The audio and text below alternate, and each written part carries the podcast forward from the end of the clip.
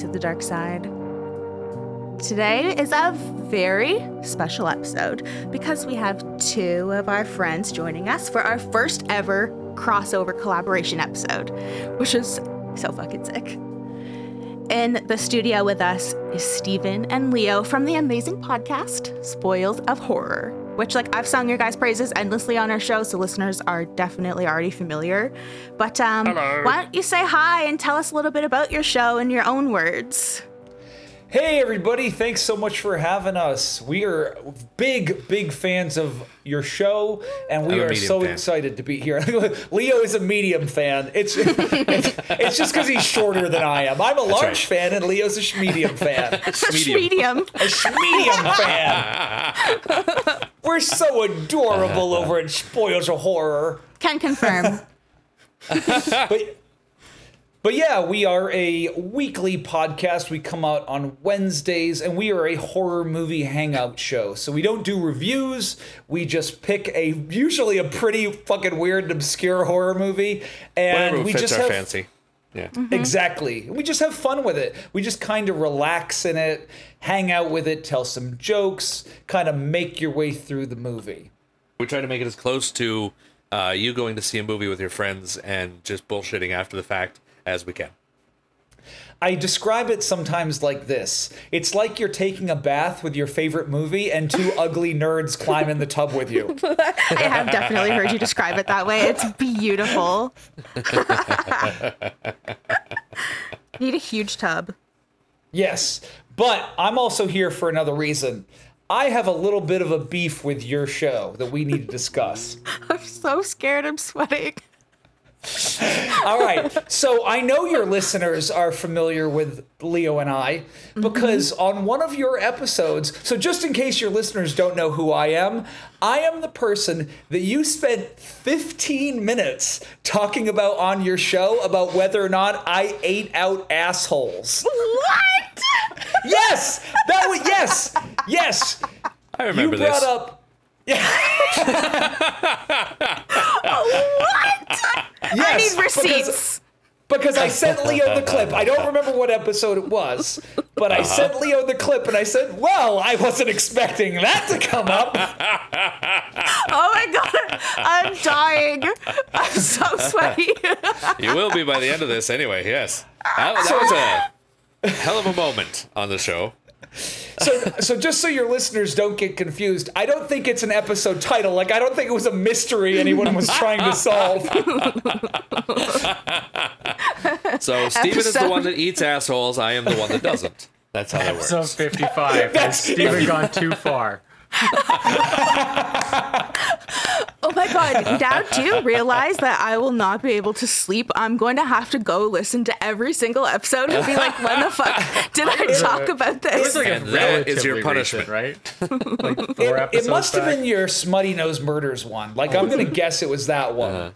I'm going to guess, because I don't think your listeners know that I'm also your dealer on the side. Like, I deal you some stories every now and then. Yeah, you are. You're our little side dealer there. You do give us some pretty good recommendations, but I don't even remember talking about this. But it must have been like in an endearing way. Like, I'm sure it would have been. How endearing can one talk about asshole eating? Explain that to me. I don't know because I don't remember. There was violin music underneath, and it was very nice. Or trombone music. Or maybe saxophone music. We'll see. Mm-hmm. That would be more realistic. Anyway. Okay, I need to know how this was brought up, though. Like, I'm actually not going to be able to get it out of my head. Is it because, like, I was saying, like, we're both bisexual or something, so that I just went on a tangent? Yes, and then you made a joke about asshole eating. You were like, well, Steven eats assholes, and then, like, went on and on and on and on and on about it. Like... I love how exactly casual it was. She's like, well, that's just a thing that happens. That's not his. Right. He does that right before his morning run. Oh, my fucking God. Get up, eat some asshole, run, coffee. It's all a thing. It's a whole routine. Coffee washes away the taste of the asshole. It's part of my morning routine. Self-care is in, so we're good. So breakfast is cottage cheese, which is, related. So, good Lord. Oh, yeah. We're bringing the gross to Dark Adaptation, which they already have the gross, so we're bringing it. We're bringing a new show we're on. Holy fuck, that is so funny. No, seriously, will not be able to get this out of my head. I'm gonna have to go and figure out when. You've just caused so much fucking work for us now. We're gonna have to go through every episode. We're gonna put a clip in there. I just created a great opportunity for your listeners, though. What an Easter egg hunt that will be. So true. They'll be like, I need context. The first one to find it gets a prize. Yep. Hey, join us next week when I talk about how Leo eats I don't know. Cheese. Ew! Cottage cheese. Never touch this stuff. Bad for the digestion. No, thank you. Oh my God, Steven, I'm so sweaty. Jesus Christ. I was like, what the hell is he gonna say? I'm so scared. I've been waiting for this opportunity. Cheers. Thank you so much. So now that we've gotten past those assholes, what other assholes are we talking about tonight? You two. King of the... That's fair. Yep. Perfect. So I was just going to say that as you can clearly tell by our conversation, we've been podcast friends. It's like day one. You guys started Spoils of Horror a couple months before we started Dark Adaptation, and we've wanted to collaborate for a while, but it's been hard because I think it was in your episode, the July Mayhem and August Picks episode, and you're talking about how it's hard because we're two totally different shows, but... Yep. We have figured it out. What we're doing here is I'm going to tell you guys a true crime case. And then on Wednesday, you guys will cover the movie that's based on the event of said case. And voila, here we are putting it into action. What a wonderful little show it'll be. I'm excited. Okay, so what I'm going to tell you about today is the Texarkana Moonlight Murders, where a masked man dubbed the Phantom Killer attacked couples at lovers' lanes and isolated areas over a span of 10 weeks in 1946 in the Texarkana region, which is a blended region consisting of Twin Cities, Texarkana, Texas, and Texarkana, Arkansas, which are in Bowie County and Miller County, respectively.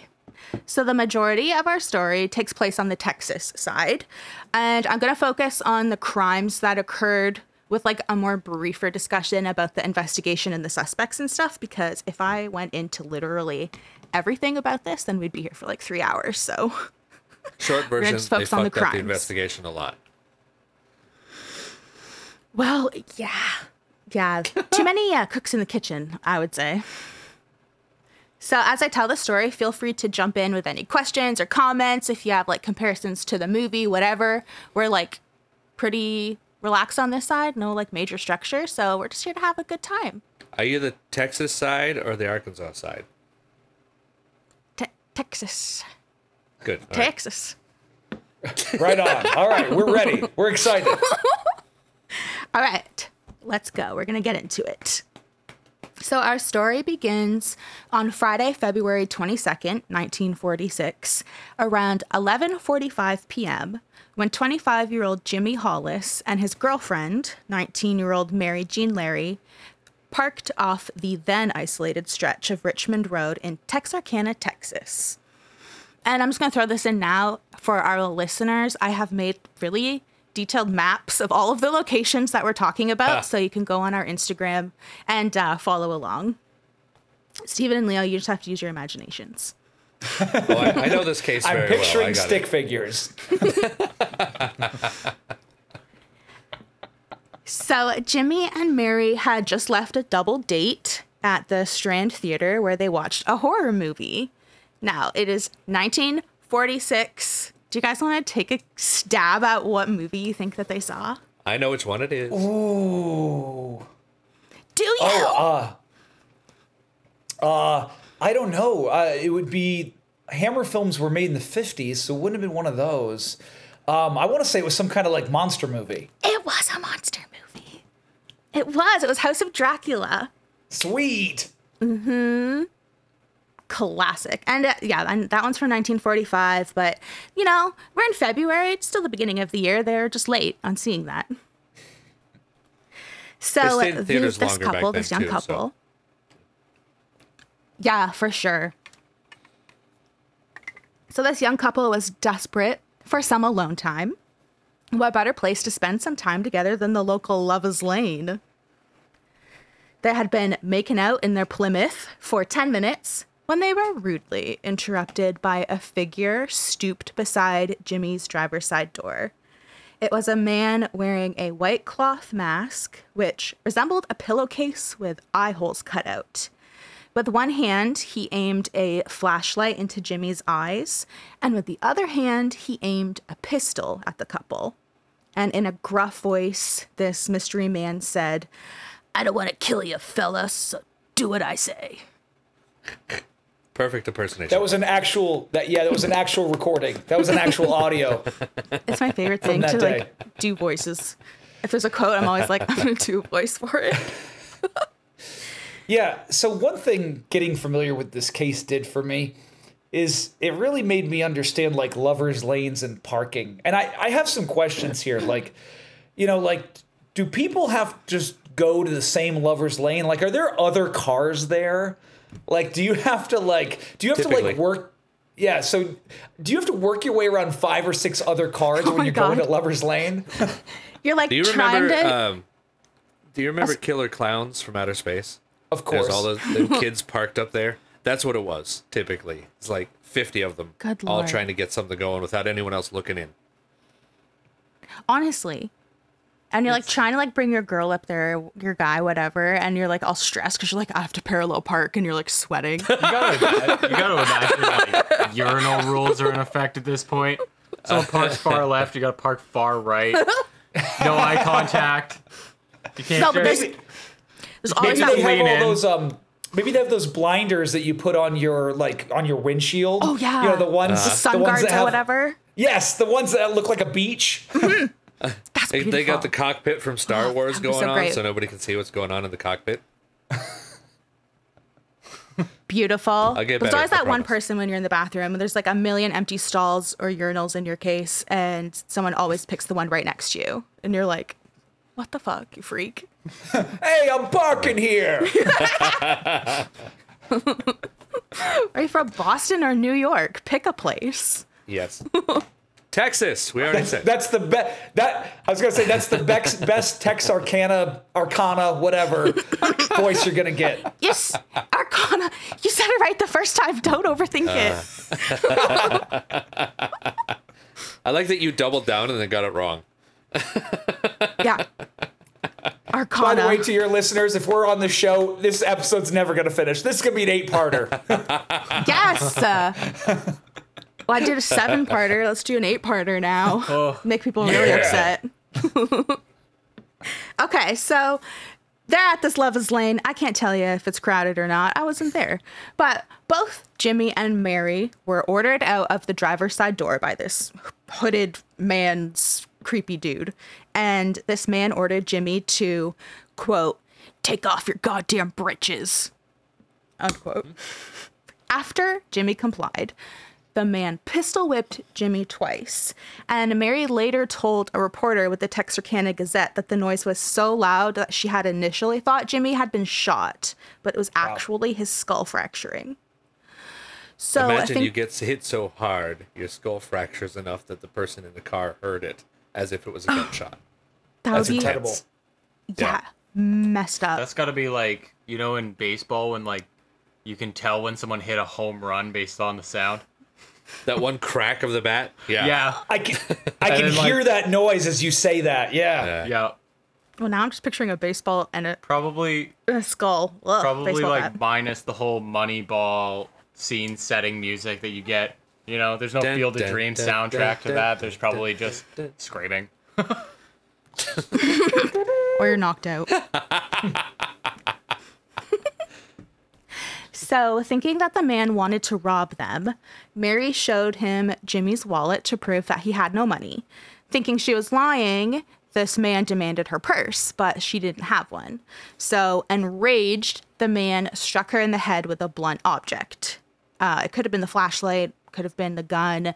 Mary didn't know because she was struck in the head. She just knew that it fucking hurt. So this man ordered her to stand, and when she did, he told her to run. So she started to run, and she was running towards a ditch, but then the man was like, no, don't go that way, run up the road.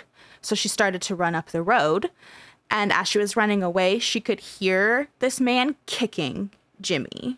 So not only has he had his skull smashed in, now he's getting kicked when he's down. Literally. So as Mary was running...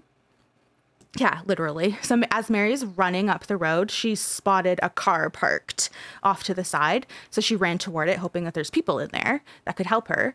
But it was empty.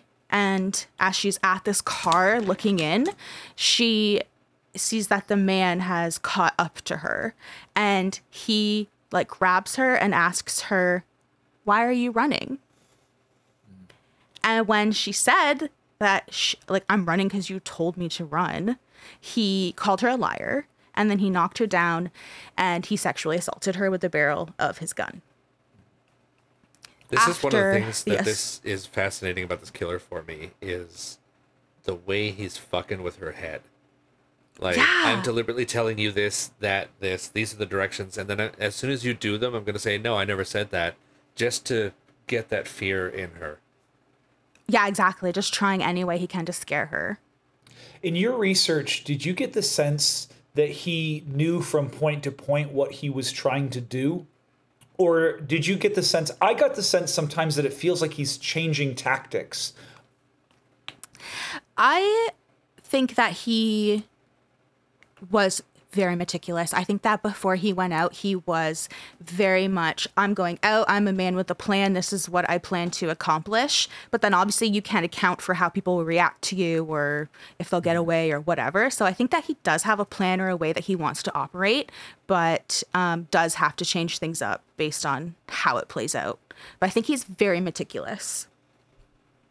So after the assault, the man went back toward the Plymouth where Jimmy was, and Mary fled on foot, running half a mile to a nearby house where she woke the residents of the house up, and they phoned the county sheriff's office. So meanwhile, Jimmy, who's, been beaten over the head and kicked while he's down, he had regained consciousness and had flagged down a passing motorist. So this driver obviously sees Jimmy covered in blood, and he's like, I'll go get you help because I don't really want you in my car. I don't know what's going on. You're covered in blood. So this driver goes into town and he calls the Texarkana funeral home. And I was just saying how I was looking into it. Like, why would he call the funeral home? Like, did he think that Jimmy was just going to die on the side of the road? Right. But I found some roadkill. Come on out. Yeah, for real. It's Let's going to be really fresh. Yeah, we're just gonna go right where this is gonna go. This looks bad. I'm just gonna literally call the funeral home. But no, it was because the funeral home, apparently that's where they housed the ambulance, and this funeral home had connection to the local hospital, so that is why this guy called them. Not because he just assumed he was gonna die any second. So within 15 minutes, the ambulance was en route, and within 30 minutes, Bowie County Sheriff Bill Presley and 3 other officers arrived at the scene of the attack. But obviously, the assailant was long gone. It would be very weird if he just hung around. Hey, guys. He just sat down. It was so weird. He was tired. He's just going to be gaslighting everyone involved. They're like, did you do this? He's like, no, I didn't. Why are you running? What's going on? I'm the man that phoned it in. You can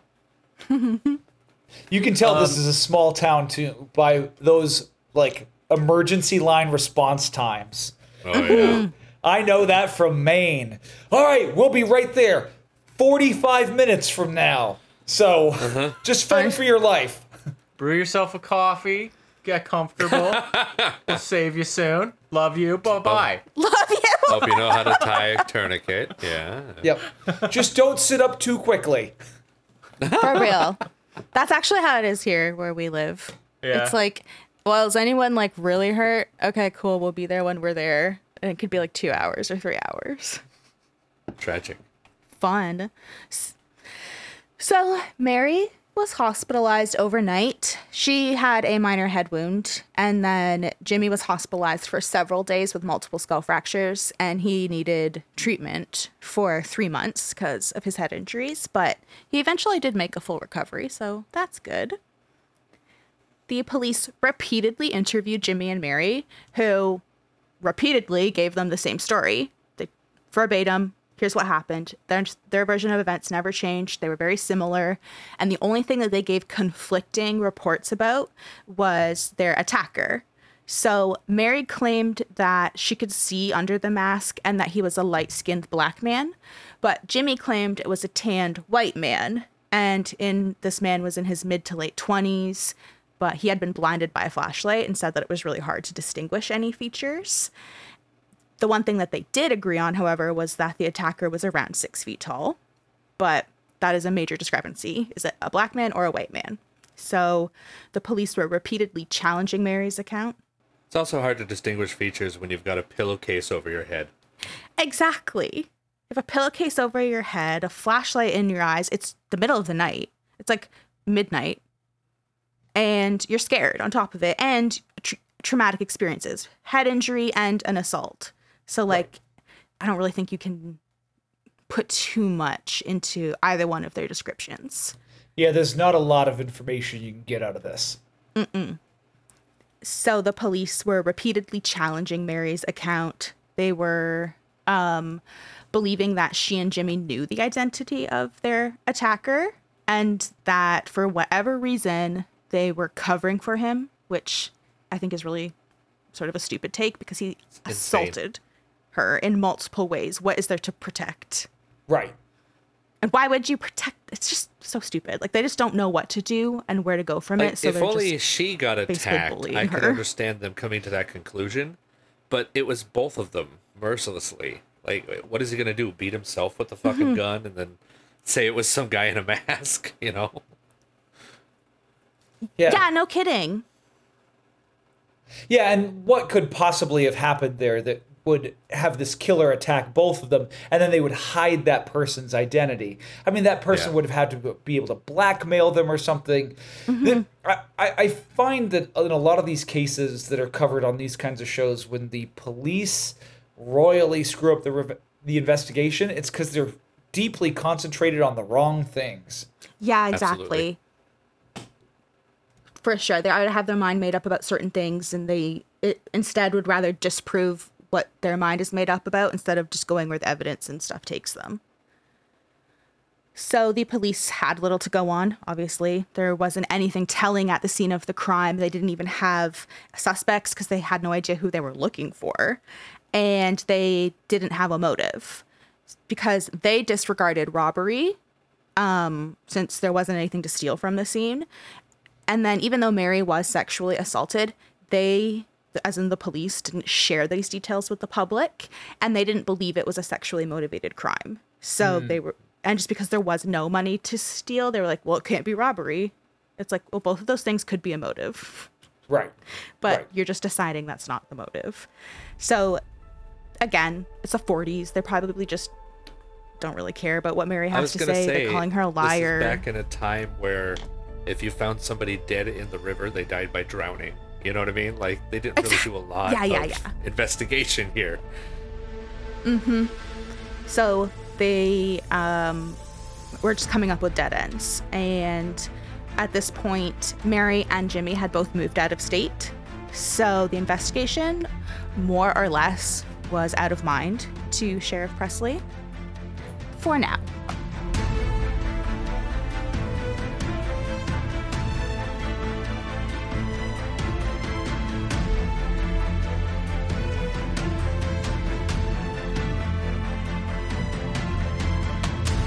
A month after Jimmy and Mary were attacked, another couple was attacked, but they sadly didn't survive like Mary and Jimmy had. 29-year-old Richard Griffin and his 17-year-old girlfriend, Polly Ann Moore, were found dead in Richard's car on the morning of Sunday, March 24th by a passing motorist. I stumbled over that for a second because I just realized that it's 29-year-old and a 17-year-old girlfriend. Oh yeah, we talk about that in our episode because it's in the movie. Yeah, that's a big age gap. Yeah, yeah. As you read that out loud, I just went. I realized I stumbled because I was like, "How did I write this and not even and daughter?" I mean, ew. What's fascinating about it too is how normal it seemed. Like even in the movie, when they said that out loud, it was like, "Oh yeah, that shit happens all the time." Like it was just a matter of fact back then. That people did that or whatever. I don't know, but it's fucking weird. The narration just makes it sound so like wholesome. They're like, oh, these two kids here. At least they found love. In fairness, if you go into like Quebec or something, you see it all the time. Guy driving an Audi looks like her father. She's going to be always a convertible soon anyway, so. Mm-hmm. Yeah, 18, you're done. Spinster alert. Damn. And I think this girl was already like divorced once. Or wait, no, she wasn't divorced. Her boyfriend had died in the war because this is 1946. So like World War II had just ended.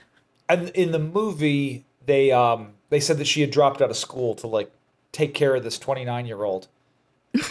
So apparently he's like 29-year-olds today. He can't take care of himself. Well, I mean, if she's going to be a spinster before we know it, he's probably already planning his funeral at 29. Right. So that's the way times have changed. Back in the 40s, if you were a 29-year-old, couldn't take care of yourself, you got a 17-year-old girlfriend. Now you just live with your mom forever. Yeah, right. Exactly. I'm 29, but at least I don't live with my mom. Love you, Mom. You're doing great. Love you, Mom, but, don't want to live there. So, yes. Sunday, March 24th, the passing motorist finds Richard and Polly dead in their car. The motorist saw the 1941 Oldsmobile parked on the side of South Robinson Road, 100 yards south of Highway 67 West in Texarkana, Texas. It was raining like crazy, and thinking that the car was stuck in the mud, the motorist approached to see if he could help. So he peers inside the car, and he sees two people and a fuck ton of blood, and he pieced the fuck out. He got back in his car, and he drove into the city to alert the police, because he was like, I don't know what the hell's going on here, but I'm scared. There are very few moments in the movie especially, but I'm sure in the real case as well, where people... did not do stupid movie cliche shit and actually did something intelligent, and that was one of them. Mm-hmm. Like, I'm gone. Bye. Exactly. I'm not going to hang out here at the site of an obvious massacre. Now, I don't want to take too much of everybody's time comparing the movie to the real events, but this is one of the things that we just could not get over because you mentioned the fact that there is a ton of rain happening during all of this, and if you want to get like some real insight into some like low budget filmmaking bullshit. This movie in The Town That Dreaded Sundown has some of the worst rain you'll ever see in a movie because it is a long sequence where this rain is happening and it'll cut from shot to shot to shot of like torrential downpour, morning dew, butterflies in the air, like, light drizzle, like Armageddon, Noah's Ark is out, like it'll go back and forth. It is so crazy. It's a morning dew, and then all of a sudden there's a biblical storm. Right. I guess that, I don't know why they would do that. Just the low budget. The director was an idiot, that's why. Yeah. But. Don't put rain in the movie. Just don't put rain in the movie. I know. Just because it was raining in real life doesn't mean you have to do that. And was the director in the movie? Wasn't he like the guy answering the phone? Yes. Sparkplug or whatever. He was the idiot comic relief, which was not funny at all. It was really cringy, actually. So in The Town That Dreaded Sundown, for some reason, they decide to like layer in all this comic relief. Again, for your listeners who haven't seen this classic gem of a movie. But there's all this comic relief that is like deeply unfunny. Yes. Yeah. And it goes on for a long time too. You're like, okay, all right, let's go. We get it. Ha ha. And it's still all of our stuff about ass eating was 10 times funnier than than anything in The Town That Dreaded Sundown. Oh, sweating again. And that movie ate ass too, so. But not in the fun way. I was going to say, but it wasn't fun at all. So, yes, like you said, this guy was actually smart. He saw there was a lot of blood and 2 dead people, and he got out of there, and he went and he drove into the city and alerted the police. Sheriff Presley and Chief of Police Jackson Runnels made their way to the scene. Richard was found kneeling between the front and back seats with his head resting on his crossed hands and his pockets were turned inside out. And then Polly was found sprawled face down in the back seat with her purse open next to her, and both had been shot in the back of the head. There was a blood-soaked patch of sandy earth about 20 feet away from the car, and this suggested to the police that they had been killed outside of the car and then placed back inside and posed. So inside the car, there was congealed blood all over the floorboards, and it was like spilling out of the doors. And then they found a .32 cartridge casing, and the police knew that it was from a handgun, but they heavily debated what type. They couldn't definitively say if it was a revolver or a pistol, and whatever handgun had been used wasn't at the scene, so they had ruled out a murder-suicide. I'm fascinated about your opinion on this, in that the killer deliberately repositioning the bodies. Was it because he wanted to throw the cops off from the previous crime? Or because he was getting into that zone of getting better at what he did, as killers tend to do? I think that it was to throw off from the first crime, because as we'll find out, the police, they say they didn't publicly identify that the first attack was related to the murders, but I think that they just didn't have any idea until Mary had come forward later when she was interviewed by a newspaper and said, like, I was attacked. It was basically verbatim what these other murders sound like. This has to be connected. So I think the killer did it so that it would throw the police off, and it clearly worked because they did not connect the attack at all until later. I believe that as well, especially his sadism in the first attack and how he was fucking with her head and all that. I think he's calculated enough to realize that this is something, if I keep doing it this way, I'm going to get caught. So I'm going to switch it up a bit just to mess with him.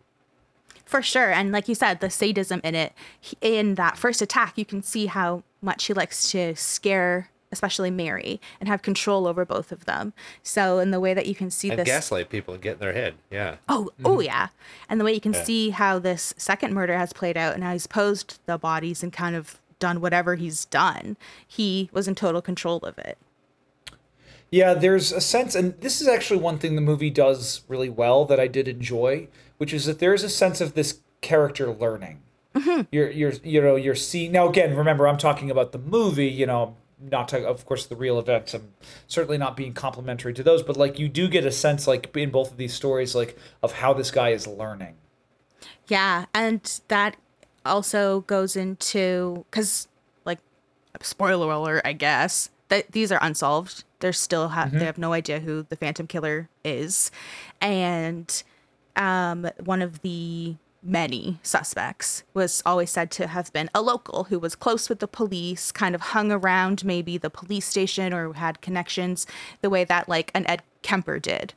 How he would hang out. Same comparison it's going to make. Yep. Yeah. Yep. How he would kind of hang out, maybe new friends at the police station, in law enforcement, and could kind of pick their brain about what they were thinking, leaning on, what they were picking up from, and he could make his next move, basically, based on what police knew and how to change it. I was going to maybe bring this up later, but it occurs to me that it was just a lot easier back then to get away with this shit. Because now we have all the DNA technology and the forensics being as advanced as it is. Mm-hmm. And back then it was like, oh, I'm just going to hang out where the cops hang out. I'm going to learn everything they know. Then I'm going to go do the opposite thing and they'll never ever catch me. And it usually worked. Exactly. Yeah. Especially when there isn't, like you're saying, forensic evidence and stuff. Like at this point in 1946, the only thing you could test in like any sort of forensic way was blood type. And I mean, blood type.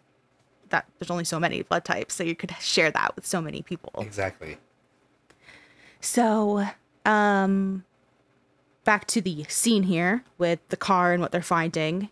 No one really knows exactly what was found at the scene other than the bullet casing, and even how many, because the investigators themselves contradict that in various reports and paperwork.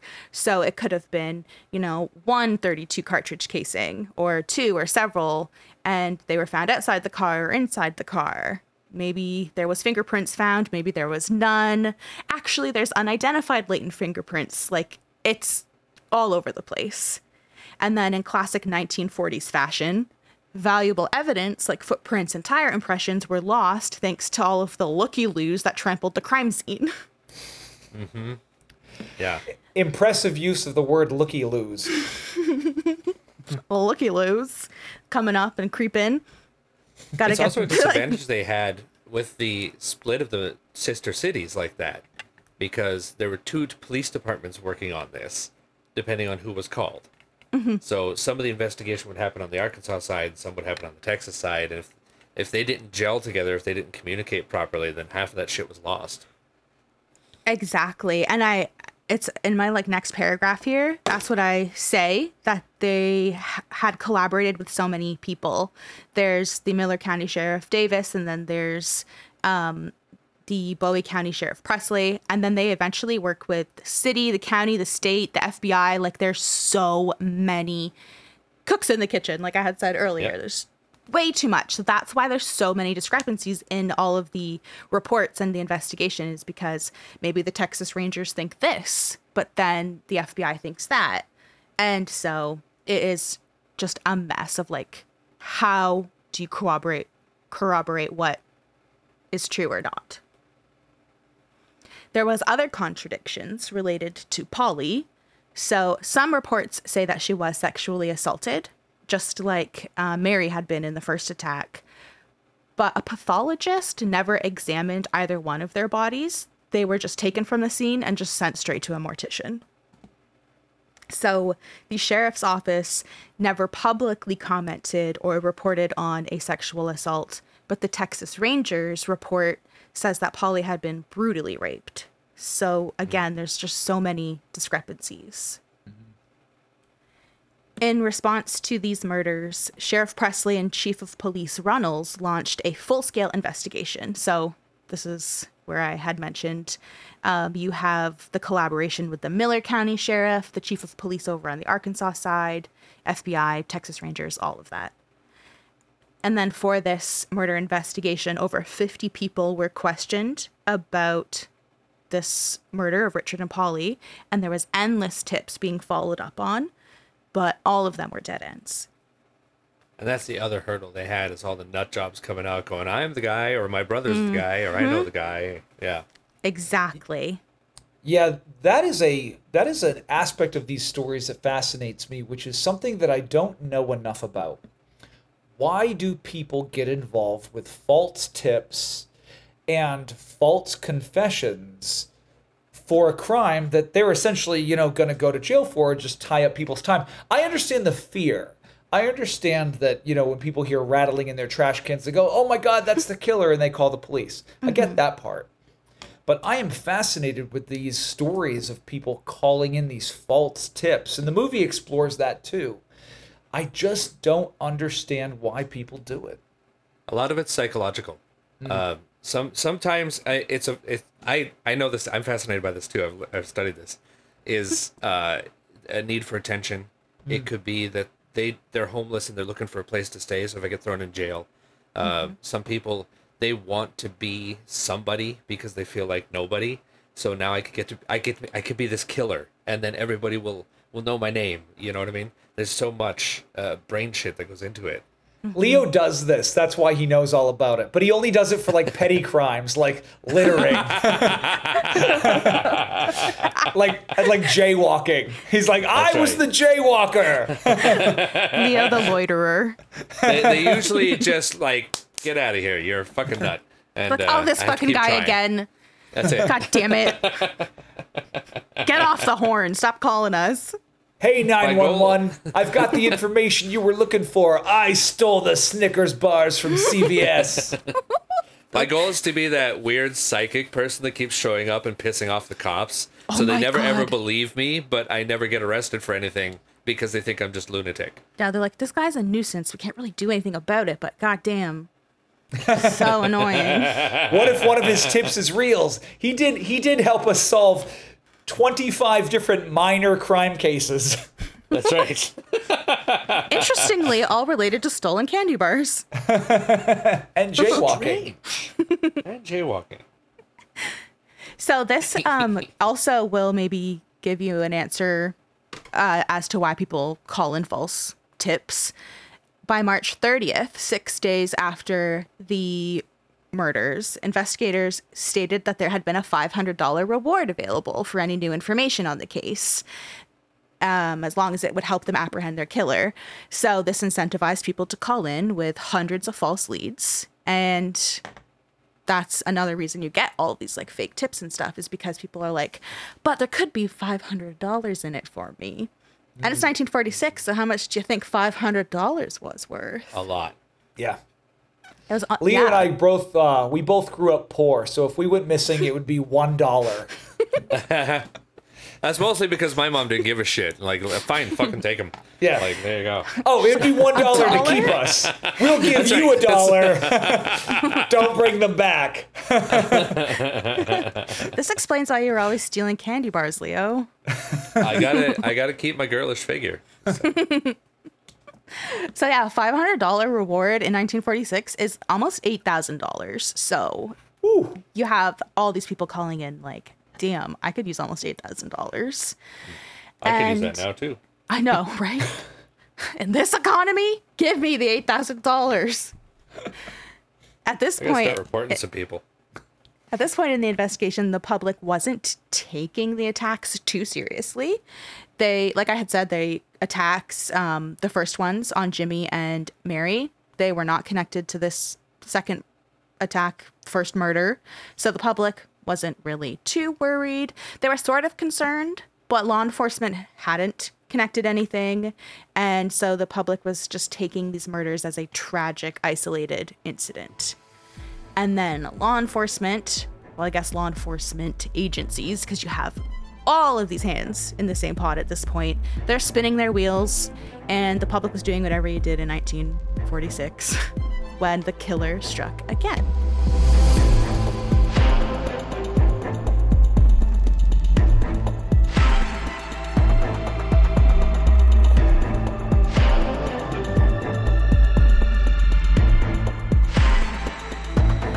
Around 2 a.m. on Sunday, April 14th, 17-year-old Paul Martin picked up 15-year-old Betty Jo Booker from her musical performance at the VFW Club at West 4th and Oak Street. You know, for all those Texarkana people listening. It's Texarkana. Or Texarkane, however you feel. What exactly happened in those early morning hours is a mystery, but we do know that 5 hours after leaving the VFW, around 6:30 a.m., Paul's body was found lying on his left side by the northern edge of North Park Road, again on the Texas side of Texarkana, and he was found by passing motorists. Blood was found on the other side of the road from his body near a fence, where he had likely been shot before making his way across the road and eventually succumbing to his injuries. And then close by his body, there was this small address book that he likely dropped while fleeing, or maybe the perpetrator had taken from his body and tossed, whether he was trying to rob him or something. So the investigators had taken this little address book, hoping it would lead to anything, maybe anyone he was in contact with. But again, no clues, dead end. Betty Jo's body was found by a search party hours later, around noon. She was 1.75 miles away from Paul's body behind a tree on Moore's Lane, and she was lying on her back and fully clothed. Her body was posed with her right hand in the pocket of her buttoned overcoat, and Betty Jo had been shot twice, once through her chest and into her heart, and then once in the face to the left of her nose. And Paul had also been shot in his face to the left of his nose. The weapon used was the same as in the first double murder. They matched the markings on the bullets, but investigators weren't sure who was shot first. And examinations of the bodies indicated that both of them had fought like hell, and sadly, Betty Jo had been sexually assaulted. Paul's car was found 1.5 miles away from his body and 3 miles away from Betty Jo's body. And it was parked near the main entrance into Spring Lake Park with the keys still in it.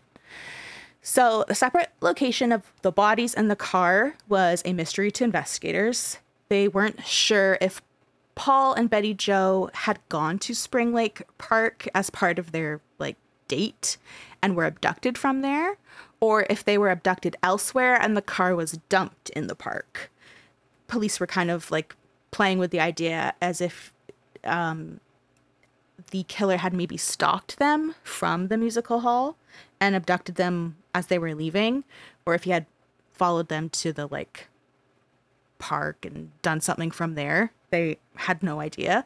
And again, we can't really say for sure because there's conflicting reports. So we have evidence that says there is .32 caliber shell casings found around the car. Actually, no, they weren't. They were found around the bodies, or they were found around both the car and the bodies. So it's hard to say where this took place. I have a question for you. So in the movie, there's kind of a through line where the police relatively know that these killings are all connected at a certain point. But I couldn't quite tell if in the real case there was an automatic assumption that all these cases were connected. Because, of course, when you have victims dying, they can't report seeing the same figure, with the hood and the whatnot. Mm-hmm. So they do assume this murder is connected to the previous murder. So they assume that, but that first attack where they didn't die, they weren't connecting that. So they think at this point there's 2 double homicides committed by the same person. So I guess the answer is yes and no. Yes, the murders. Did they connect the attack? Not till later. Some of the stuff that he's doing for this one as well, he being the killer, is very similar to the previous ones. So it's easy to connect those threads versus the original one, which was, I don't want to say entirely different, but had enough differences that they couldn't really pin it. Exactly. So they, like I said, they had found the car at the park, and as they're looking through it, they find some caliber shell casings, and they're looking to see if there's anything else of note in this car, and they notice that Betty Jo's saxophone is missing. So since it was apparently missing, investigators were hoping that they could use this and it would lead them to the suspect. So they distributed the model information and the serial number to music stores and pawnbrokers throughout the area.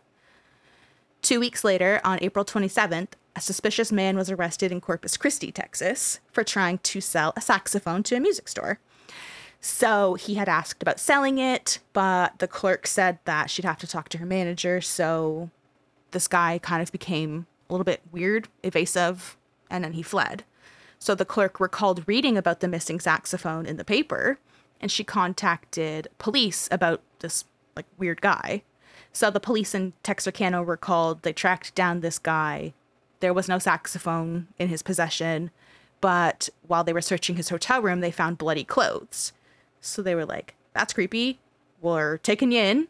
They interrogated him for several days, but he was ultimately cleared because the blood, he said, was his own blood. And that was that. This is one of the parts of the case that fascinates me most. They had what was technically a guy dead to rights on this, and he wasn't the guy. Yep. And it makes me wonder, did he find a saxophone somewhere along the way and just, it was on the side of the road, I'm going to hawk it, or was it complete coincidence that he happened to have this thing going on? Yeah, exactly. Is this an old saxophone he had in his possession? Did he steal one from somewhere? Did someone give it to him? Because, I mean, that would be my luck as I'm cleaning out the attic. I'm like, I can go fucking sell this thing, and I'm not paying attention to the newspapers. Yeah. So I'm, like, trying to hawk something that's hot, and I don't even know it. And then what if you're just a naturally, like, nervous or, like, weird person or something, and you're not trying to seem evasive, but you're just, like, shy or something, and the clerk is like, this guy's a weirdo. That's a time era where people would take somebody with anxiety and put them in a lunatic asylum. Yeah. So it's not unheard of. Yeah, exactly. I am fascinated with this idea of, like, you having the saxophone and not knowing it. And it makes me think, like, how much shit do I have from Goodwill that is, like, associated with murders that right? I have no idea about? That is so true. If we could get a proper, like, psychic reading on my sofa so I could see what history it had, that'd be amazing. Yeah, I got clairvoyant in here. That's a right. Leo, that should be like our side hustle. Is that we'll be clairvoyance for all the shit you get at Goodwill and Salvation Army. I think that's exactly how we need to do it. Yes. Yeah. But it'd be a total racket. Fun. Oh yeah. But, I mean, obviously it's snake oil. I mean, but people are gonna buy it because they want to know. We can make up any shit we want, and it'll be perfect. This will be great. We can just put a lot of beads around our necks, and we can just wave our arms over furniture, and be like, "Yeah, somebody was definitely murdered here." And for an extra circles, you know how to do this. Oh yeah, and for an extra $50, we'll send you over to Dark Adaptation, and they will go and tell you the real story. Then you guys just make something up. Oh yeah, absolutely. That's it. This couch? Oh, no. Man, someone... Oh, God. Someone's haunting this bad. You should do smudge sticks about it. They got shot like 500 times here. I love the idea of building a reputation for this and getting well-known like Ed and Lorraine Warren and then going to somebody's house and being like, nah, this is just a couch. There's nothing. Oh, my God. That's what we should do. All four of us. We should be like a team. We'll go to places and we'll just lie. Oh, it'd be great. Yeah, I'll be like, the real crime is how ugly this couch is. That's right. Yeah, you two can be super sassy. That won't be hard. I didn't mean to say it in such a sing-song way. Yeah, we'll be like really gothy. We'll be like that douchey guy from that ghost show, that Zach guy. Oh my God, Zach Baggins. Zach Baggins. We love to make fun of him. It's so fun. Yeah. We always are like, that fucking guy. Yeah, so that's who we'll be. We'll be super serious. I fought demons when I was a teenager, and now, we're letting you know whether this used car that you're about to buy is haunted. I grew up poor, and people kept trying to blame me for stealing candy bars. My life was hard. A ghost made me sneeze. I know about a hard life. I know about the spirit world. I ate a bad Zagnut. Now I have psychic powers. This is gonna be great. I can see it now. We'll have an HBO special before you know it. I loved, there was a Netflix show. It was a Netflix series or something, and it just, I forget, it was following Ed and Lorraine Warren's, like, certain amount of days that you have to stay in a haunted place to actually get the full aspect of how haunted it is. Oh, yeah. And it gets worse and worse, apparently, or something. So they just put a bunch of, couples clairvoyants together, or ghost hunters, and we're like, okay, you're going to definitely solve this. And it's like, meanwhile, they're like, this is the greatest reality TV show we've ever made. These guys are just making asses of themselves. I have opinions about Ed and Lorraine anyway, and they're not popular. So we'll get into that another time. He adores them. No. He's like, I love them. I call them mom and dad. I'm sorry. He has a painting of them in his house. That's the one to throw darts at. I think that...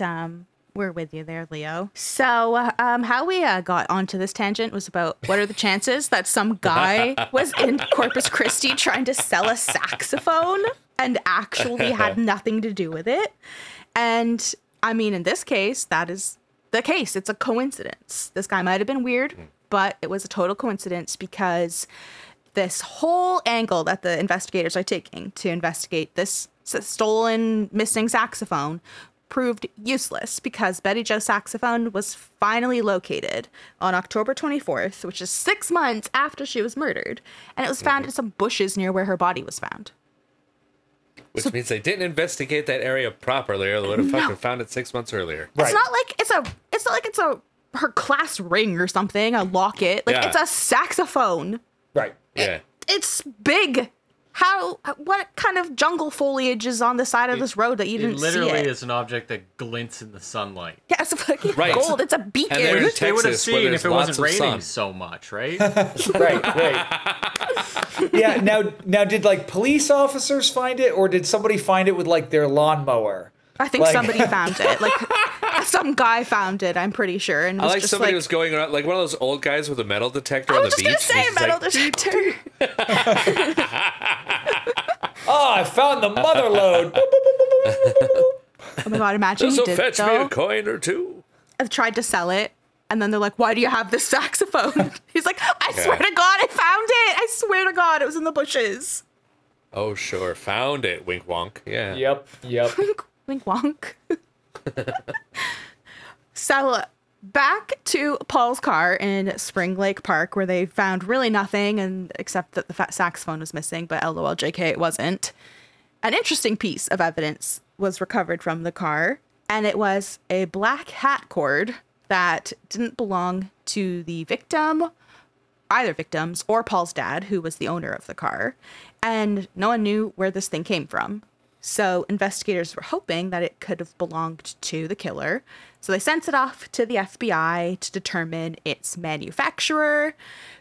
But that turned up nothing. And all that was determined was, quote, officials are in agreement on the fact that the cord would be used only on a gray or black felt hat with a black hat band. Thank you. Needed the FBI to say that. Excellent. Yeah, that's some real work right there. You know how long it took the FBI to get back to people back then, too? That was a month later they finally got that useless information. Mm-hmm. And because it's all just letters, handwritten letters to each other, typewritten letters.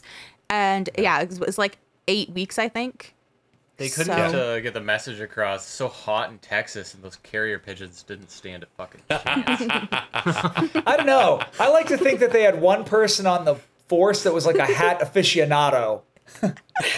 Yeah. They were like, just send him over to Tommy Two Hats. Tommy Two Hats. Yeah.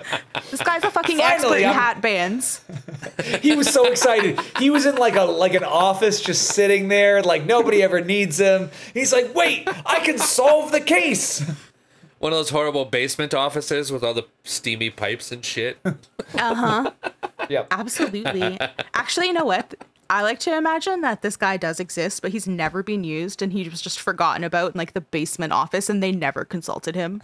And meanwhile, he could have broke this whole case open if they remembered Tommy Two Hats over there.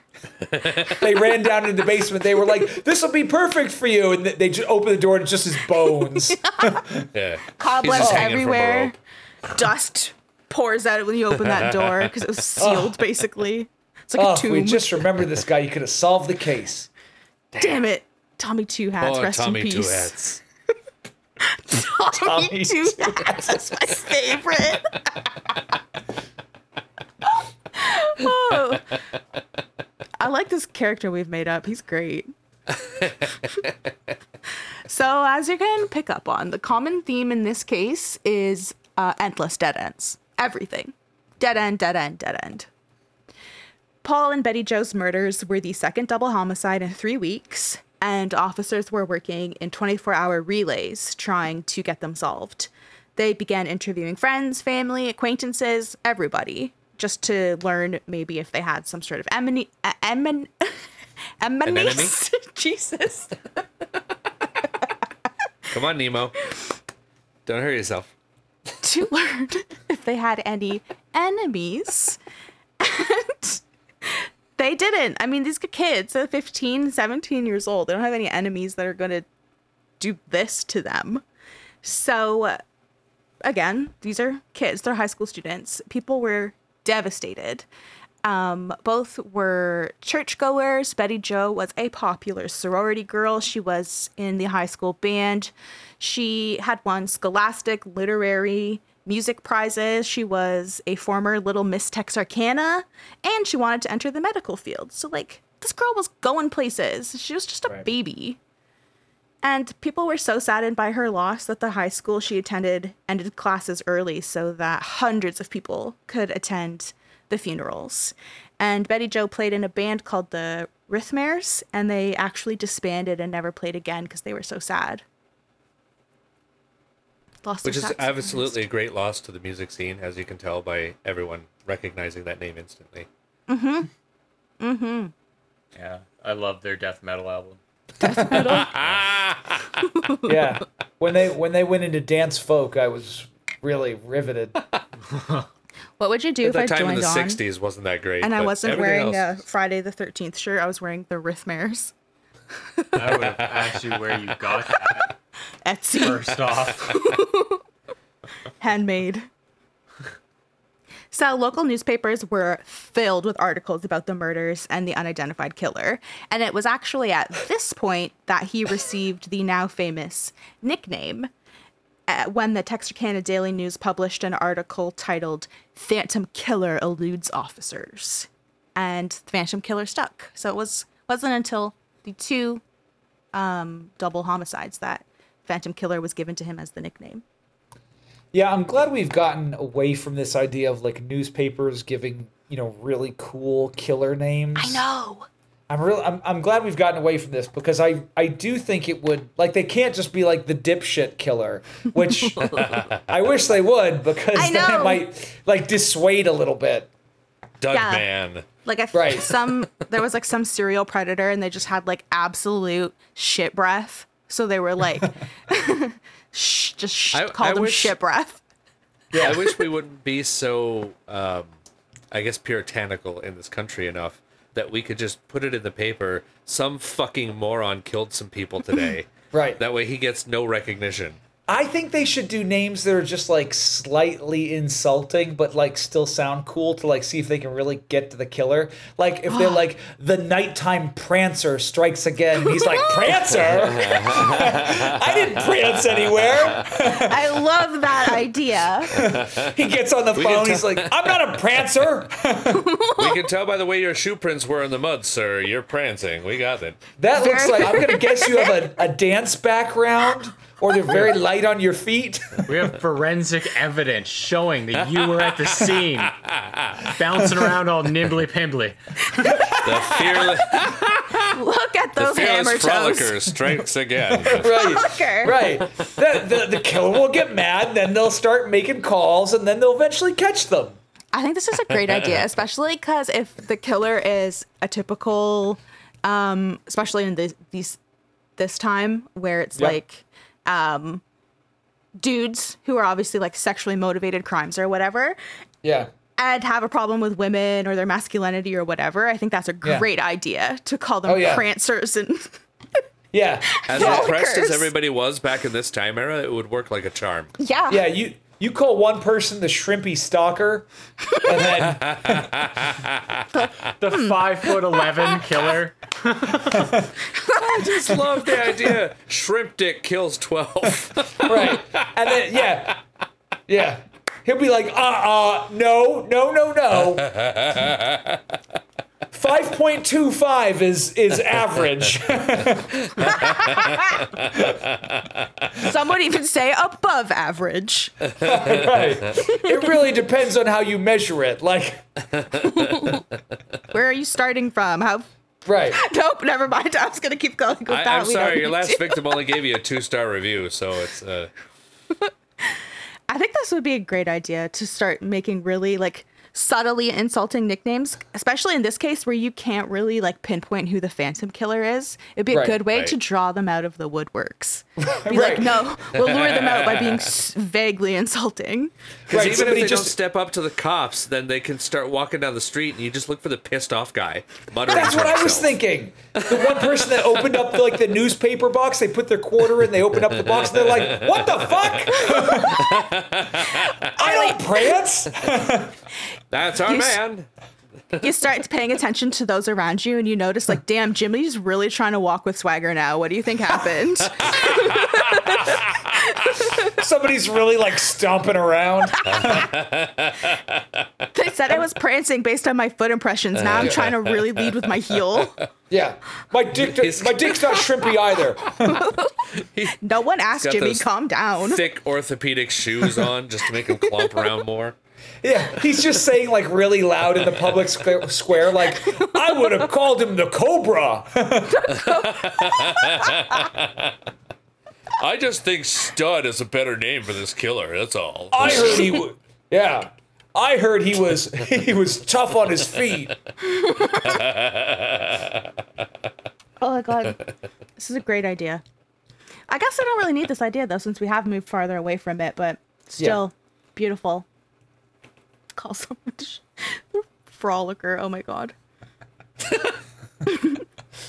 So, unfortunately, it's 1946, and you instead get cool names like the Phantom Killer. The public was fearful at this point. They had initially believed that the first murders of Richard and Polly were an isolated incident, but now we have the murders of Paul and Betty Jo, so it was starting to point towards a serial predator. And in an attempt to keep people off the streets, law enforcement set curfews for businesses. Previously, it had been normal for houses to be left unlocked, but now residents were taking serious precautions with security. They started arming themselves with guns. They locked their doors. Some people nailed sheets over their windows. Some people nailed windows shut. Stores sold out of locks, guns, ammunition, window shades, Venetian blinds, window sash locks, screen door hooks, night latches, and guard dogs were sought in local want ads. While the public panicked, investigators continued investigating these, and suspects were brought in from as far away as 100 miles away. But again, investigators came up with nothing.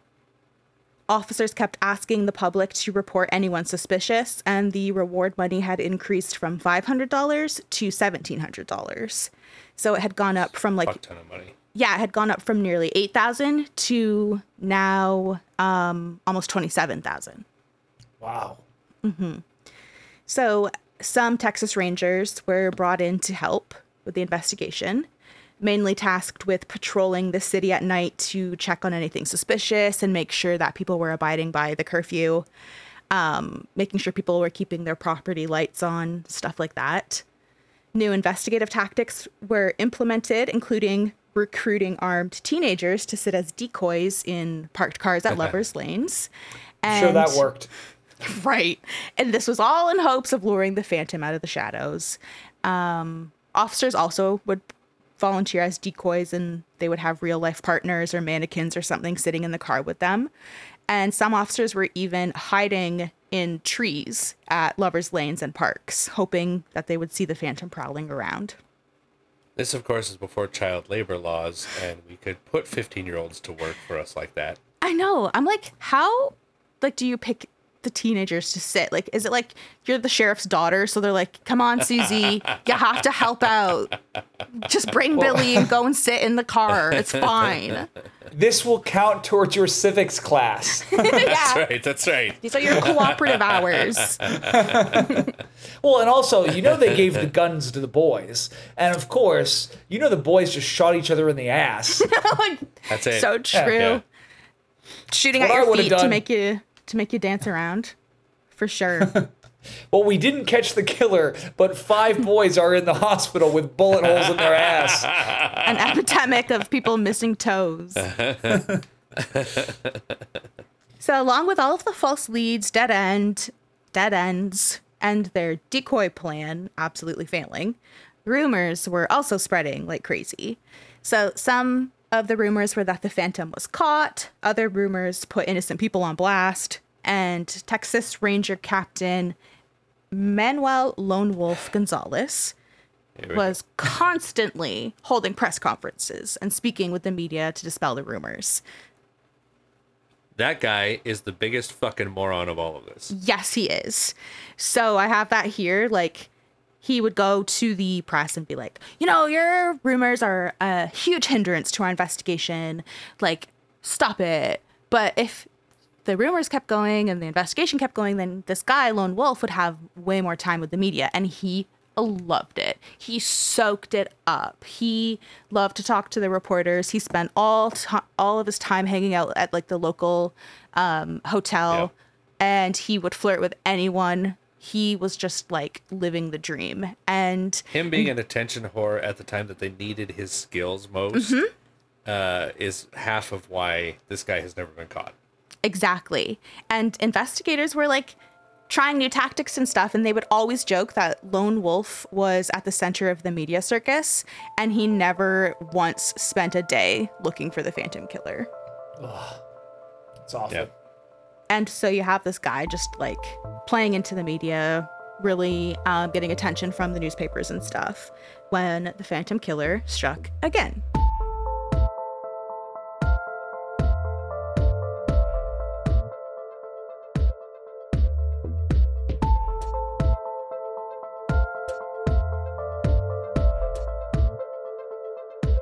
The evening of Friday, May 3rd, was a moonless one, and it was pitch black in the rural area Virgil and Katie Starks lived.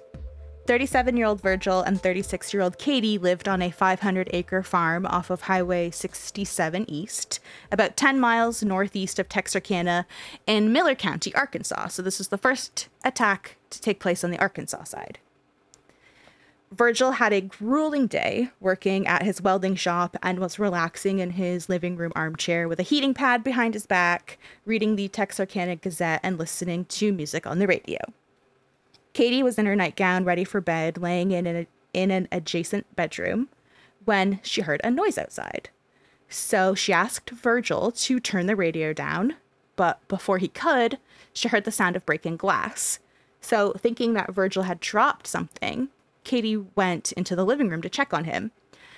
Virgil was standing up, but before Katie could get to him, he slumped back down into his armchair, and he is covered in blood.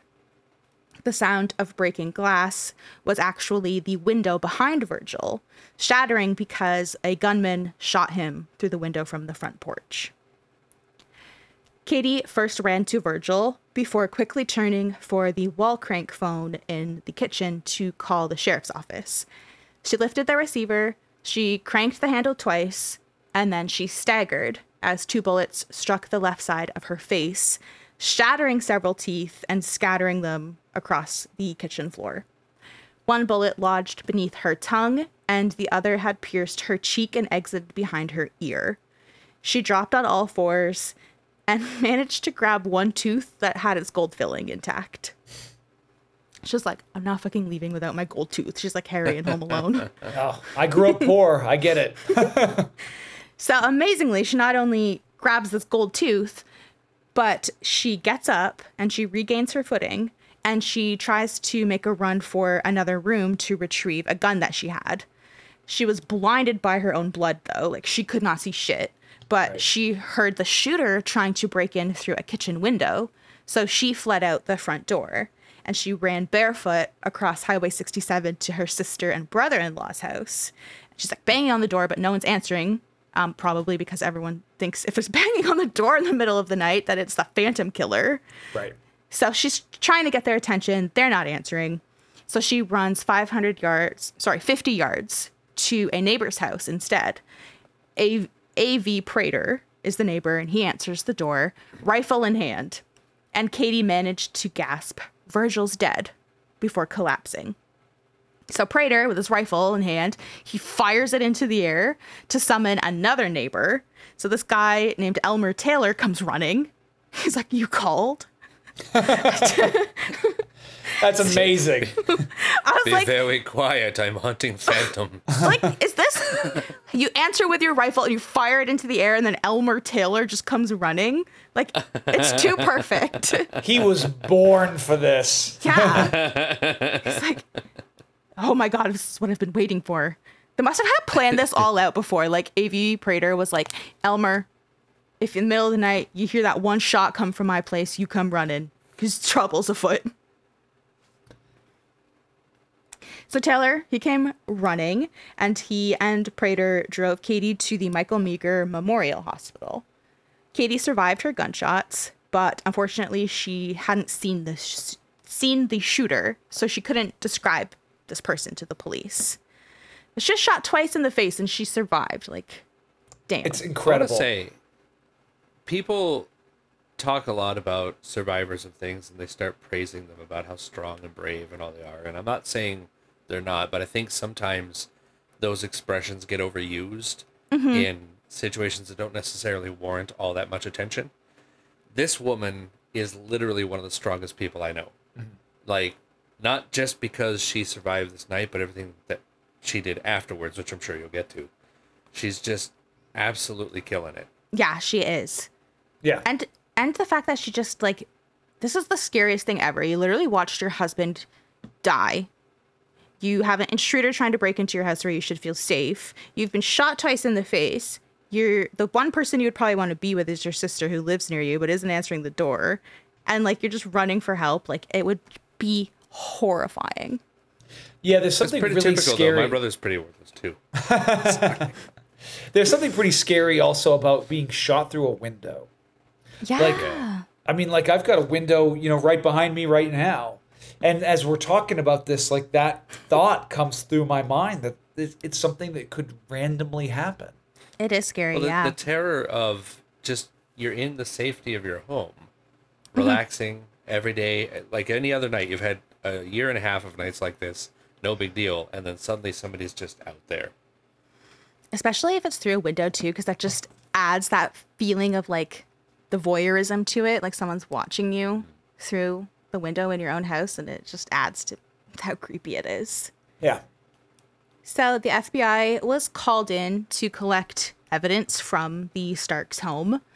And this guy's name, the FBI agent Hallett, he came. He also came with some Texas Rangers. He had the Miller County Sheriff with him.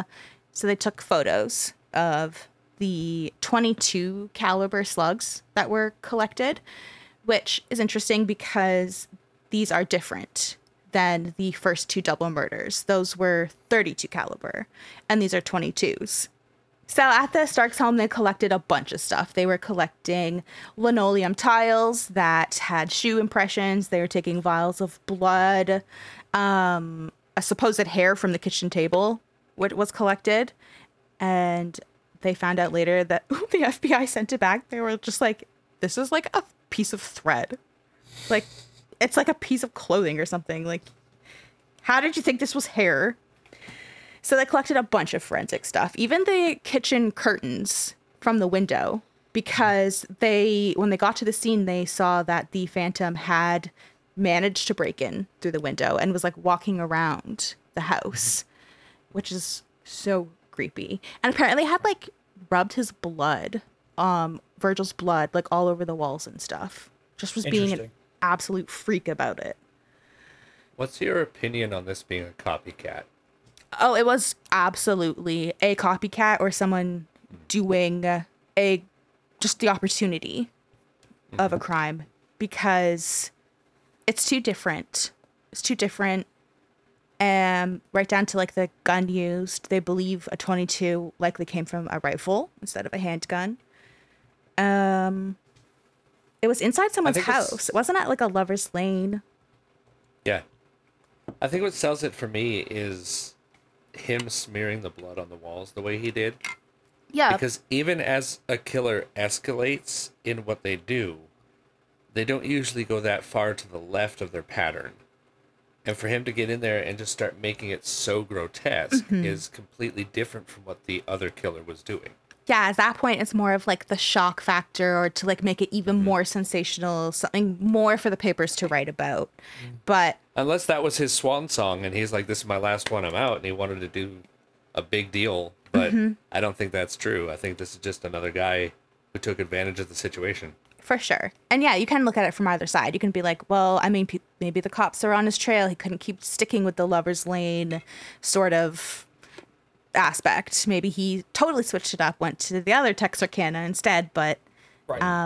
I don't remember where I put it in my notes, but I do have it in here that by 1948, so 2 years after, the investigators ruled that this murder isn't connected. They were like, it doesn't really fit. And the investigators aren't, like, stellar, but I do agree with that. I'm like, I don't really think this was the Phantom. What else here? Okay, so on top of collecting all of this evidence from the Starks home, they found a flashlight. They put this flashlight in the newspaper, hoping someone would identify it. No one did.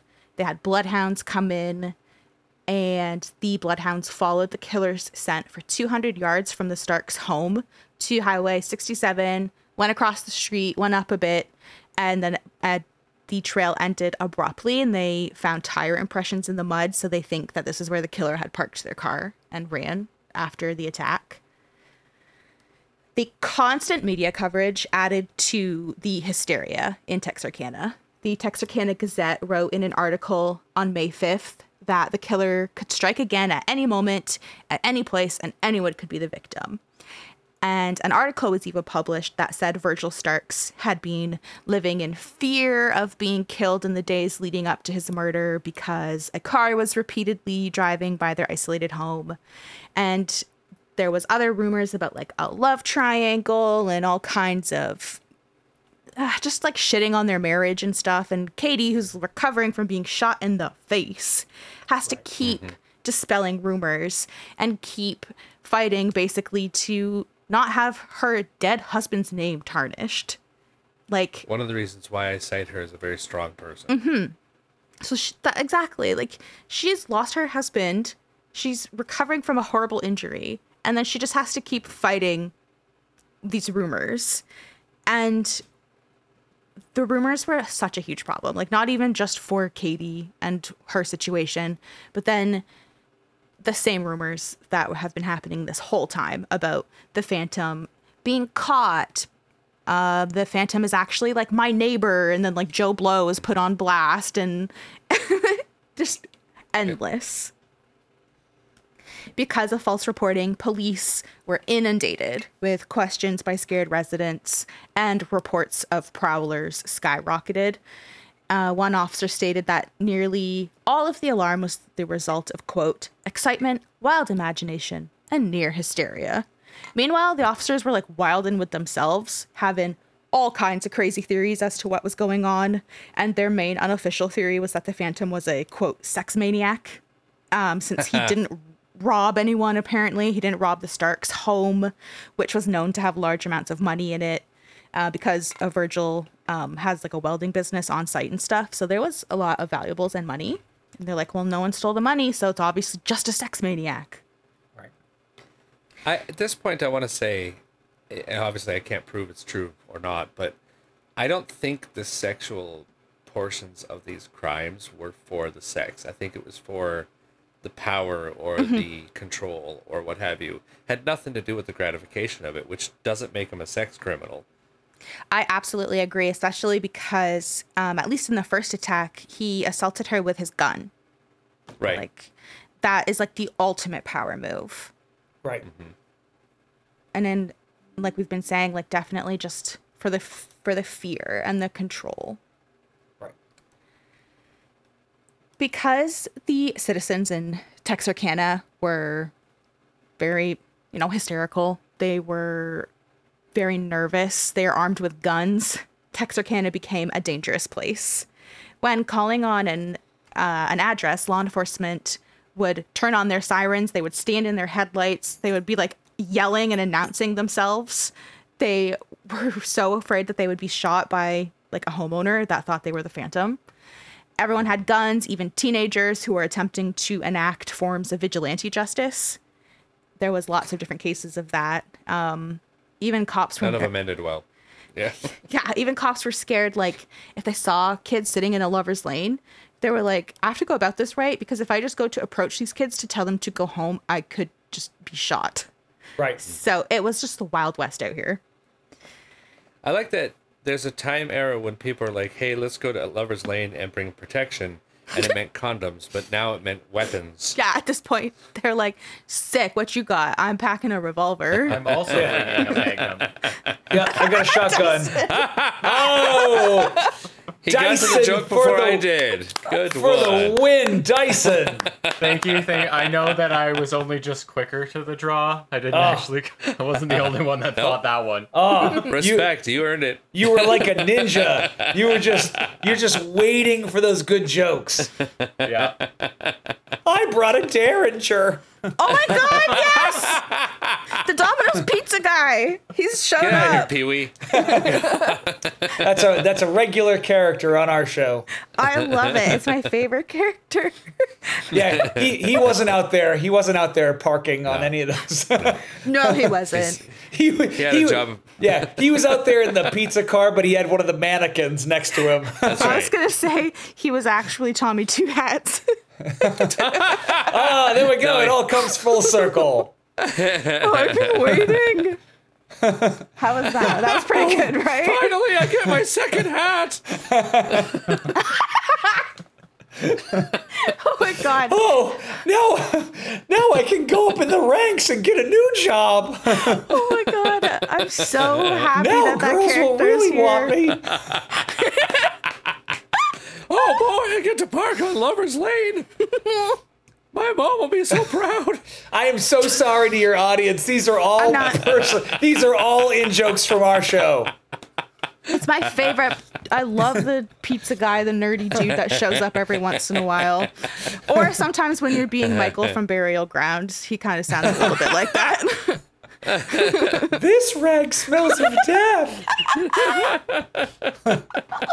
I love it. Burial Ground is like my favorite episode. It's a good one. God. Episode number 35, everybody. Yeah, listen. Listen to our friends at Spoils of Horror. They're great. So this town, it's wildin'. Everyone's got guns. I'm trying to think of another protection joke, but we don't need to do that. Officers and investigators were getting down to business. They're trying to figure out who the fuck is this phantom. They put blockades on Highway 67 East.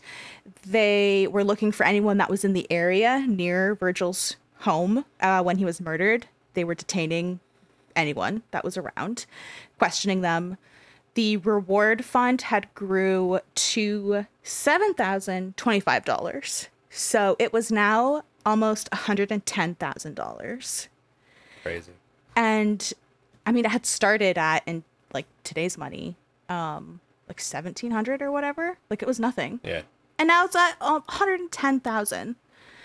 By May 5th, 2 days since the murder, 47 officers were working on the case, which is just far too many. That's why we have so many discrepancies. Especially for that small town. Yes. Yeah. Right. Too many people. This is how things go wrong. It was also around this time when officers publicly connected the attack on Jimmy Hollis and Mary Larry to the subsequent murders. But like I had said, this is mainly because the Texarkana Gazette published an interview with Mary where she was saying, like, we were attacked. It's like has all the hallmarks of a phantom killer attack. So then the police kind of were forced to address it. I don't think that they really had put it together until the newspaper did for them. The reward fund was now $10,000. So $156,000. Whew. And again, this it's just like this cycle. So now you're feeding into more people calling in with false tips because they're like, I fucking want $156,000. Right. I think I know a guy that fits the bill. There's a lot of people out there who would turn in their brother for that shit just because they want the money. Mm-hmm. Exactly. Bowie and Miller County sheriffs, mainly Sheriff Presley, who was on the Texas side, were beyond frustrated by the lack of valuable leads and suspects. As part of the investigation, they had developed a profile of the phantom. So the profile mainly was just based on his MO because they didn't really have a description of him. They couldn't rely on Jimmy and Mary's description. They were too different. And also just given like the tragedy that had happened to them and the flashlight in their face and all of that, what this guy supposedly looked like was useless.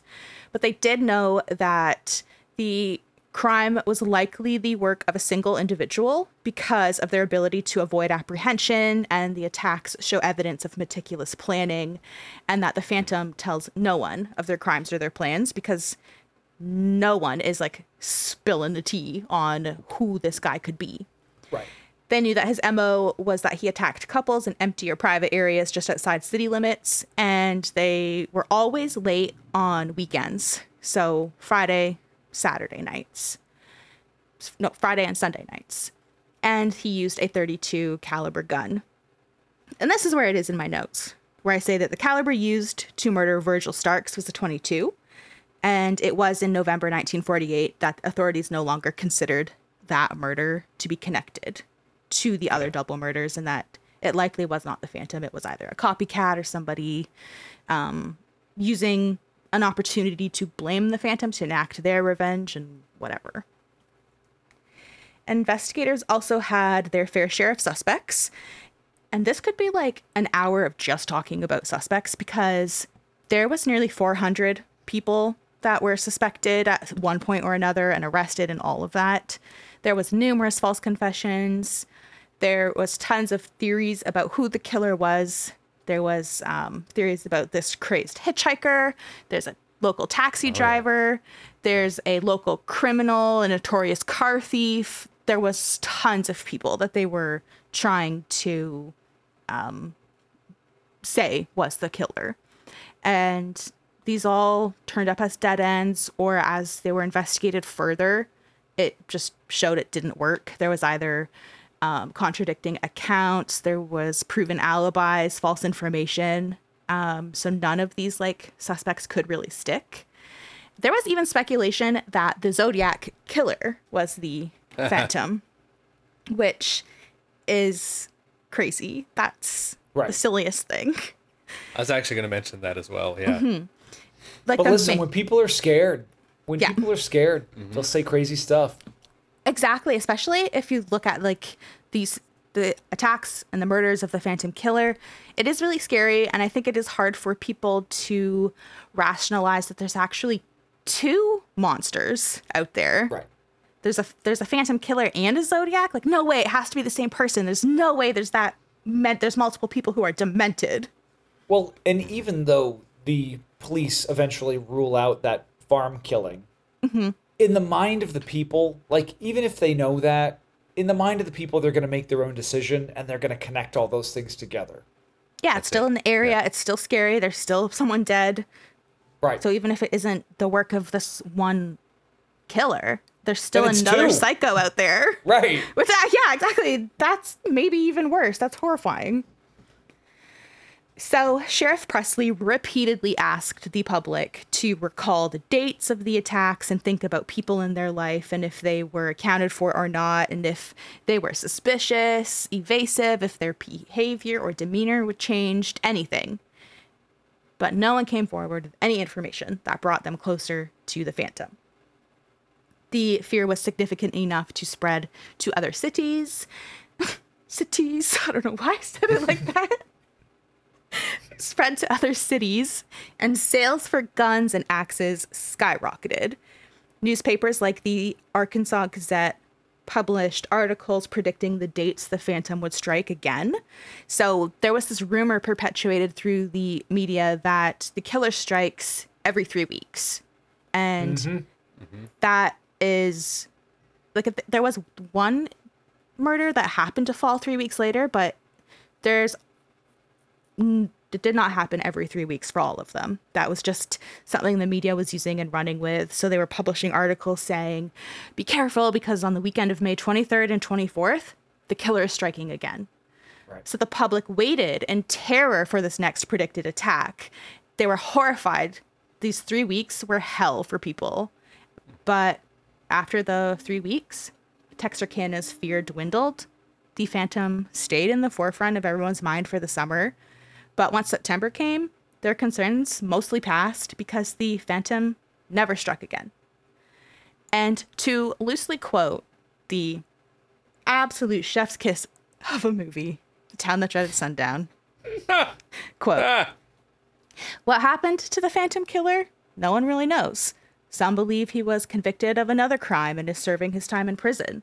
And if you should ask people on the streets of Texarkana what they believe happened to the Phantom Killer, most would say that he is still living here and is walking free. Who am I, you may ask? I'm Spider-Man. I'm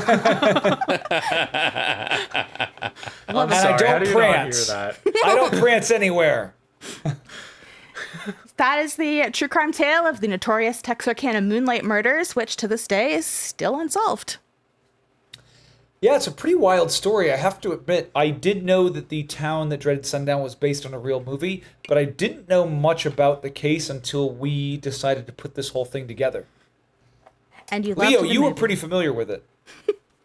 I, as Stephen well knows, I was one of those kids in school that true crime stuff was my passion.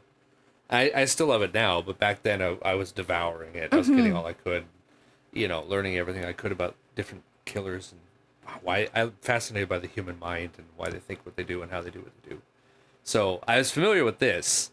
I remember seeing the movie a long time ago, and I didn't since then until we had to cover it now, which I'm glad that'll be the only other time I ever have to watch it.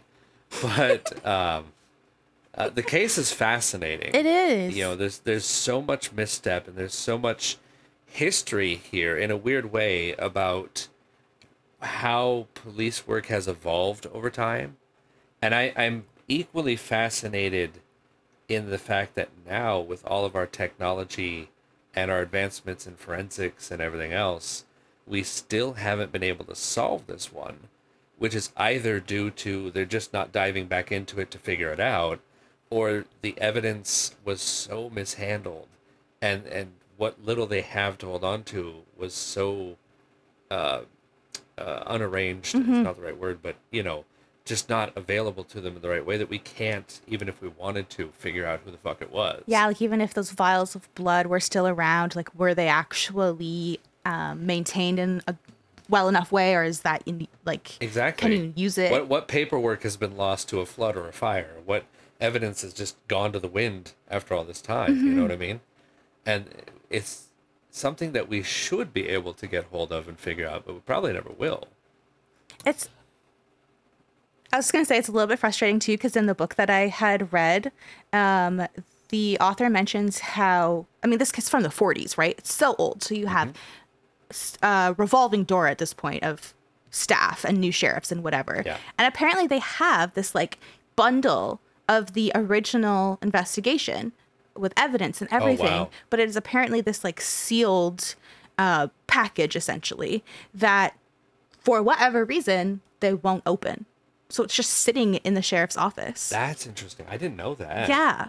And so this book is, it's not that old. It's only a couple of years old. And it's amazing. It's an amazing book. It's called... Is it I don't know if the book mentioned it at all. Is it a government seal like they do with presidential documents and stuff? Or no. Is it just they're deciding, you're not getting into it? Not to open it.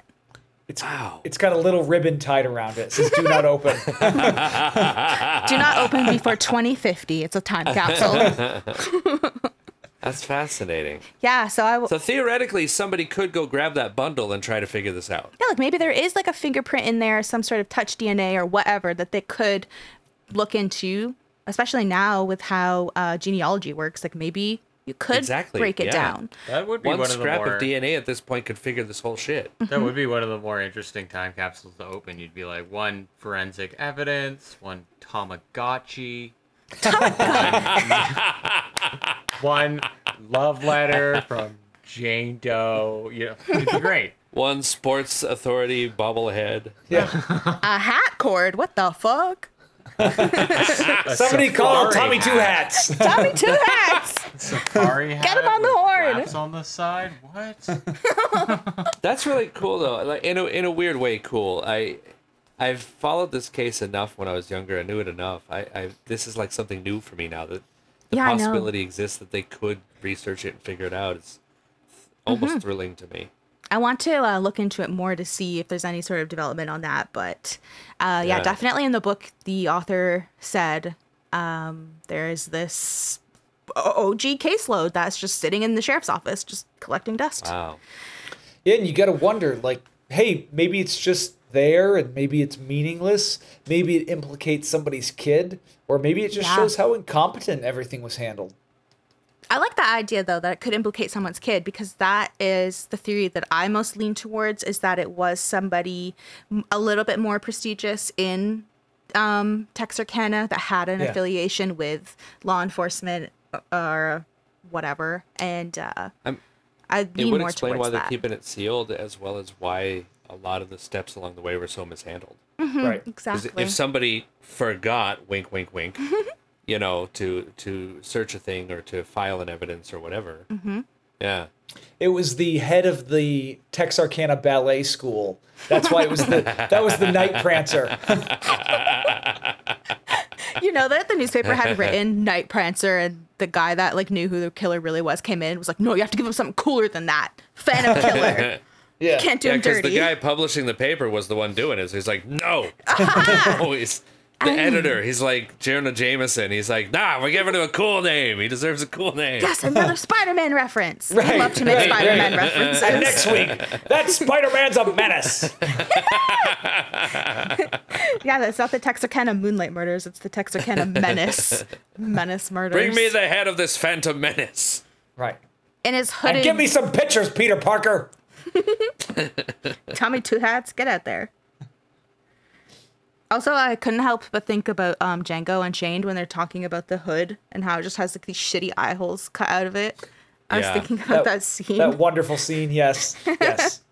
It's fitting for the 40s. What? It's the South. We made some jokes about that in our episode as well. Because there's a shot that is a little odd in the movie where the woman who is who gets shot at the farmhouse. It shows her like grocery shopping or something. And she looks over at another car and she kind of like gives the car a strange look, like there's somebody in there that she knows or something. Now, again, this is all stuff the movie added. We don't know any of this really happened. But when you look through the camera, you know, like at the car, clearly the guy is wearing the bag on his head. You know, like he's wearing the bag. I have to watch that again. And she looked at him and just kind of like nodded at him and then got in her car and drove off. And meanwhile, he was about to step out of the car. Like he was going to go get some groceries. Oh, so it was a whole fucked up moment. Yeah. And the joke that was, spoiler for the joke that we made, Spoils of Horror. So, spoiler for the joke that we joked that he was like, no, I'm not the Phantom Killer. I'm just a racist. And everyone's which was equally valid back then. Why didn't you say so? I could have brought mine too. I'm so sorry. Too. Right. No, I didn't mean to scare you like that. Here, let me take my hood off. Right. She's like, phew. Close call. Given the two options, I feel so much better now. Yes. Yeah, that's it. That's what I got for you. That was fascinating. That was awesome. Thank you. It was a lot of fun. Can I bring up my most egregious moment in the movie that for some reason, I completely forgot to say on our show, so now it's a reward for you guys. Yeah, exactly. They do this whole thing at the end of the film where they're chasing down the killer, and there's this whole shootout at a train, and they're trying to get to him. And there's a moment where the train is rolling by, and you can see the cameraman on the train car as he's filming the scene. Oh my God, I missed that. They do almost nothing to cover him up. He's very blatantly right there. And it's just the sign of a shitty movie. I was going to say, you know, both of these things that you're talking about that I totally missed are towards the end of the movie where I think I had checked out. You probably fell asleep because that's the right thing to do. And listen, Leo and I are very charmed by bad movies. Yes. You know, we are very charmed by them. So are we. Yeah, not this one. Not this one at all. This is a different category of bad. This is like, if you want to watch it because you're listening to the show, go ahead, but then never again. Yeah. Never, ever again. It's the cardinal sin of a movie. It's boring. It is boring. Yeah. That's what I was saying. It's like a total fart. It's just like, it doesn't go anywhere. It's just it starts here and stays here. One. It's just dry, dusty one. I just punched my microphone. Yeah. It's a dry, dusty one. Boy, that's going to get people to listen to our episode. But they talk about a movie that's a dry, dusty fart. But if you tune in on Wednesday, August 23rd, I think.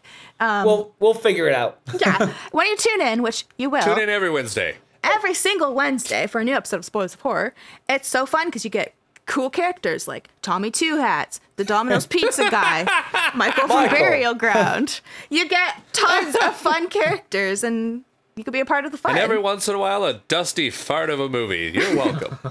That's just even better to talk about, though, because then you're like, listen, we're both on the same page about how much of a fart this is. Cool, let's go. I guess you could say we watch these shitty movies so you don't have to. Mm-hmm. So there you go. I got to give you guys credit. Brianna, that was probably the best plug Spoils of Horror has ever gotten. Well, I'll clip it, send it to you as a little sound bite. Yay. Pin that. Right. We have a new trailer now. It's like a dusty fart. Excellent. And you might get to hear a bunch of nonsensical characters from obscure movies that don't matter. It's like hanging out with your friends. Like you said, it's just fun. There you go. That's the vibe. Fun. And the Town That Dreaded Sundown that you're covering is like the OG one. It's from what, 76? Correct. 76, yeah. So, I mean, people. They did another one in the 90s, 2000s? I think it's like 2014. Era? 2014. Was it there? Yeah. 2014, yeah. Yeah, it would have been. Yeah. So that one, as I understand it, is kind of a meta sequel. Like I was reading. The movie we're covering is in that movie, and they're kind of referencing it. So I haven't seen it, so I don't know. No, I didn't want to watch it because I didn't want to get confused about like the first one. And I read the synopsis for the one from 2014, and it said like the killer hasn't like struck since, and they're trying to, like you said, be meta about it. My understanding is they're trying to make him the next Michael Myers or something. Yeah, yeah, is that it's actually a legacy sequel, and from what I heard, it's actually pretty good. Well, I might watch it just because. Yeah. Yeah. Maybe I will. Maybe we'll watch it after this, because I'll be like, I don't gotta get confused about it anymore. Watch. There you go. The more recent one. Movie night. Let me see here. Where can people listen to you guys? I believe you're available on all major listening platforms, right? Yes. So you can search for Spoils of Horror on just about any place you want, and we'll be the only ones that pop up. So the reason that Leo and I started laughing is because I am notorious for going on other people's shows and then not being able to remember a single place where they can listen to us. And I was always bring up the most obscure ones. Like, I'm like, you can listen to us on Stitcher. And people are like, Stitcher doesn't exist anymore, Stephen. God. Yeah. And don't forget Pandora Music. That's right. Jesus Christ. We also have a MySpace page. Yeah. Oh my God. And he wonders why nobody listens to us. I was going to say, you're checking your data. Like, why do we only have 4 downloads? It's like, because people are only listening on iHeartRadio. They're still looking for fucking MySpace. Like, where is it? I got to find it. Yeah, we're on Apple, Spotify. We're on all those ones. So basically, anywhere that you're listening to Dark Adaptation, you can listen to Spoils of Horror. Absolutely. So, thank you so much for having us. This has been a blast. Hell yeah. Yeah, it has been so fun. I think that we'll have to do this again. Maybe we won't pick such a bad movie. Maybe we'll work it out. Or just a thought, Hollywood. If you're going to make a movie based on a real crime, make it a good one. How about that? Oh, my God. Whoa. You know what we could also do? We could do like a cryptid, or like one that's about like a creature, and we could pair it with a movie that is about the same creature. Like Mothman. Oh, that would be so fun. Didn't this guy that did this movie do like a Sasquatch movie or something, a Bigfoot movie? Oh, he did Legend of Boggy Creek, which is not exactly a Sasquatch movie, but it's close. Yeah. Well, let's not do that then. Let's stay away from, what's his name? Charles Pierce or some shit. Let's stay away from him. By the way, Legend of Boggy Creek is just as boring. Oh, no. So, no. Okay. Yeah, totally. We'll figure this out. We'll shop it. So, yes. Thank you, Leo and Steven, for joining us. Thank you, listeners, for tuning in. And make sure you listen to Spoils of Horror on Wednesday to hear them cover the movie based on the Texarkana Moonlight Murders. And join us, meatbags. We'll catch you on the dark side. Bye-bye.